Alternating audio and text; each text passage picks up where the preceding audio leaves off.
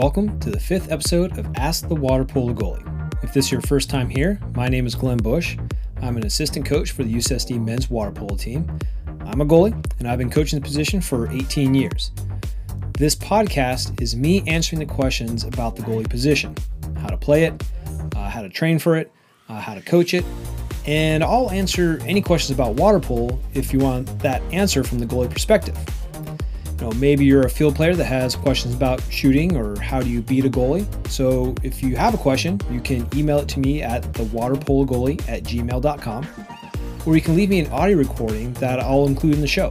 So the link for both my email and the audio recording I'll put down in the description. You know, any question you may have, other people probably have it too, so just ask away. And another thing before we get going, just a little programming note. Know, I'm looking to release an episode every two weeks. I think this is the best setup for me. I do have a regular job. I'm also running a podcast and making videos for that job too. So I don't want to burn myself out completely on everything. So shooting for an episode every two weeks is probably the best. But we'll see. You know, if I can get into a flow, and if your questions are piling up, then I'll see about going to kind of a once a week type show. And with that, I'm happy to say this episode is based on the first questions I received from a listener. That's from Megan. So, Megan, thank you for your questions. Uh, her first question is a point of clarification about something I said in episode one. I was talking about studying your opponent and finding the person on the other team that you want to handle the ball and that who you want to take the shot. Now, I'll read Megan's complete question so I don't mess it up by trying to paraphrase it. So, quote, you referred to moving the ball to the player who you wanted to shoot, whether it was the weakest shooter or the player you could read the best. From this, I assume you somehow told your team who you wanted to shoot. What would you suggest is the best way for a goalie to communicate with their team before, during, and possibly after the game? I'm aware the instructions, setup, and execution would be different with every team, but I'm still curious on what has been the most effective for you both playing and coaching. Would you su- suggest specific instructions during the game like, Timmy, go press the two position, so that way the four spot is forced to shoot, or would you use more vague ideas like someone press one two side? So the goalie is not distracted on trying move people, causing them to be less focused on the ball. Unquote. I'm going to start with the last part. Uh, the answer is essentially yes. You know, always give specific instructions to specific teammates whenever possible. If I want the ball to be shot from the four spot and I want Timmy to press the two spot, I will yell, Timmy, press the two spot. And if I know what number is at the two spot, I would say, Timmy, press the two spot, press number five. And if I don't want him to foul the two spot, if the ball is, you know, if the ball's there already, I would yell at Timmy, press no foul. You know, I want specific instructions and tell Timmy what I want done. If you just yell, someone press, you know, press the two spot or the one two side, you're probably going to end up with two or more people going up to the ball, leaving an opposing player open for a cross pass and probably just an easy goal. And while you may want to blame your teammates for leaving a, a, person open, as your coach, I'll get on you for not giving a clear command if the situation allowed for you to give a clear command. But let's say the ball is already at the four spot, and I'm the goalie and I'm focused on the ball and the defense immediately in front of me. Now, I might have to say something vaguer like press the one two side, you know, no cross pass. And now it is on my teammates to effectively communicate with each other and sort out who has who. Now, a common issue we all get, this isn't a zone defense, is when field players know that's going to be a four drop or some sort of four five zone defense, and they're on that one two side, they still drop off the one two side and they get caught looking at two meters while the player they're supposed to be guarding moves into a shooting pocket or drives and gets open for a cross pass that just completely hangs you out to dry. That situation, that is 100% on the field player's fault. If you're a field player and you're on that 1 2 side and it's a zone defense on that 4 5 side and your goalie told you to, to press the 1 2 or your coach has told you to press that 1 2, don't drop. You don't hang them out to dry with those easy cross passes. And on top of that, you know, when I'm in the goal in those situations, I like to remind my T defense when the ball does move to that 4 5 side that I want them to remain in a press on that opposite 1 2 side. I don't want to turn my head and take my eye off the ball. You know, I just it's just a friendly reminder to my team about what they're supposed to be doing. Know, maybe they are starting to look in and just saying that brief, hey, press that one two, even without looking over there, forces those defenders on the one two side to get back up into their lanes. And again, so that situation, that's a vague command. That's where I just say, hey, press the one, two, no cross pass, press that one, two side.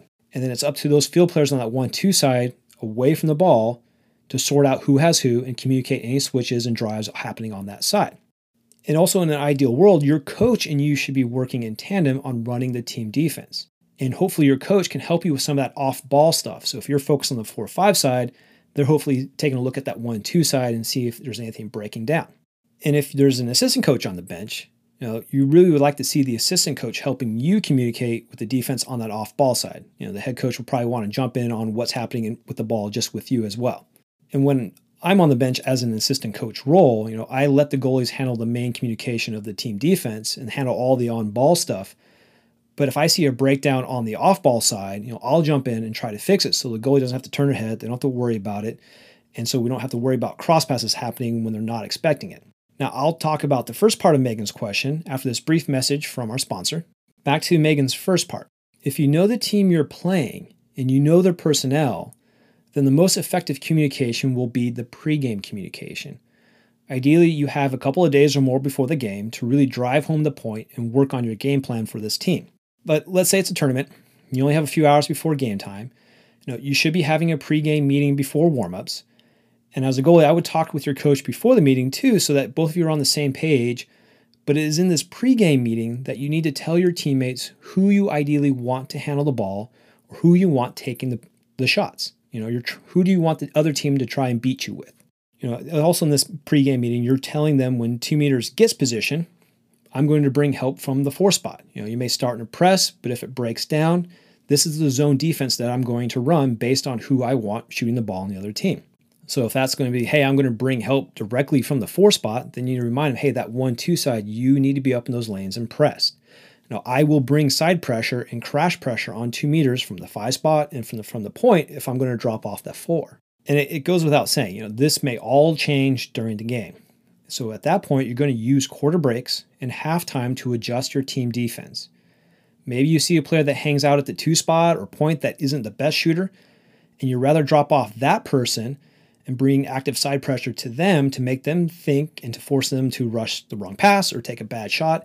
And that person probably might not have been the first person you thought was going to be you know the person on the team that you want to handle the ball. It's someone new. So you would use that quarter use that halftime to make that shift and it could be any other number of things that happen during a game that you need to make adjustments but it's at these moments that you need to take charge of your defense and make game plan changes on the fly you know you want to set your team defense up for success and you want to set yourself up for success if you see a material change or weakness in the middle of a quarter then you can use the half court half court lineups to make a very quick change. But it has to be very quick, specific instructions to a specific player or to your whole team. If it's to the whole team, you need to know that they all understand what you want, or you're going to have even bigger problems. Ideally, you have, say, two to three different defensive schemes or zones that you run as a team. And you would use an after goal lineup to communicate that change to your entire team. And then hopefully your team in general is just a good communicating team. And then that way, everyone at the lineup, they'll make sure everyone else knows what is happening. You know, they would confirm what you said with each other, passing along and checking in with their closest teammates so that they all know what they're doing, who they're guarding, and what defensive scheme they're running. If you don't have those set schemes, trying to set up a new defense at those um, after goal lineups is going to be very problematic. I would just kind of wait for a quarter break uh, where maybe the coach has a whiteboard and you can kind of draw something up.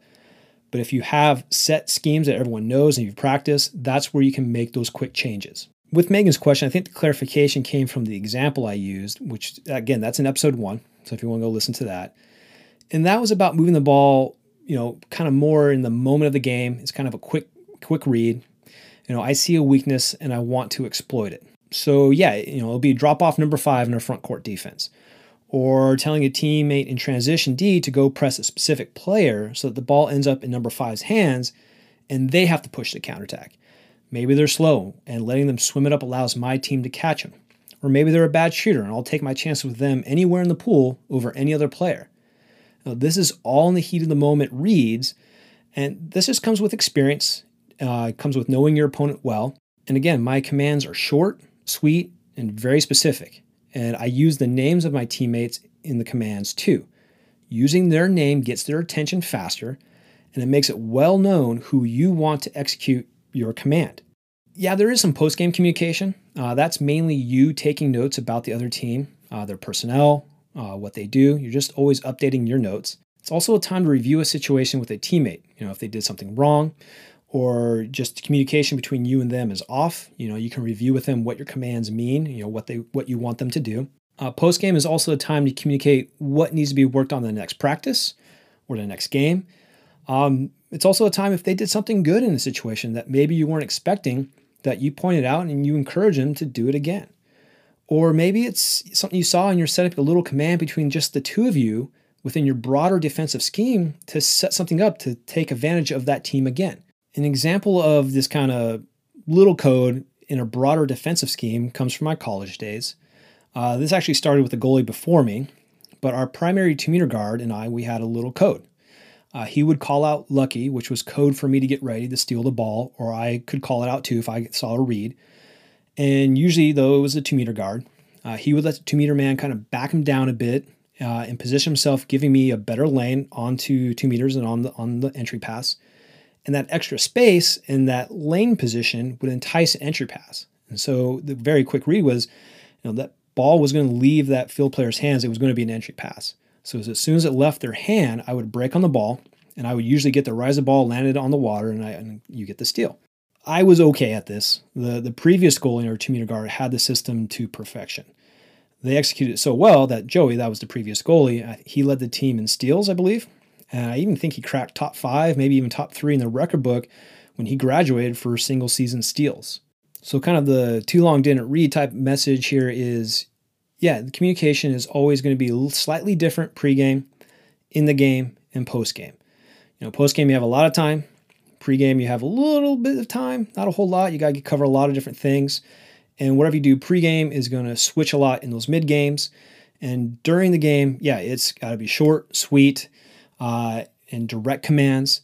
And you really only can make broad defensive scheme shifts if you've only worked if you've worked on that defensive scheme in practice and Megan here also had a second question uh, about coaching and refing that I kind of want to answer. So again, I'll, I'll quote the question. Uh, what do you suggest is the best way to begin coaching or refing? And what is your mental approach to both coaching and refing? Unquote. If you want to get into refing, talk to a ref. You know, hopefully you can see them at a game and ask them who you need to contact about getting into it. Or you can go to your coach and see who they know who you need to talk to. You know, coaches are in contact with the ref organizations to get refs on their games, so they have a point of contact. And every ref organization for water polo is looking for more refs. You're needed. Now, it does take a thick skin.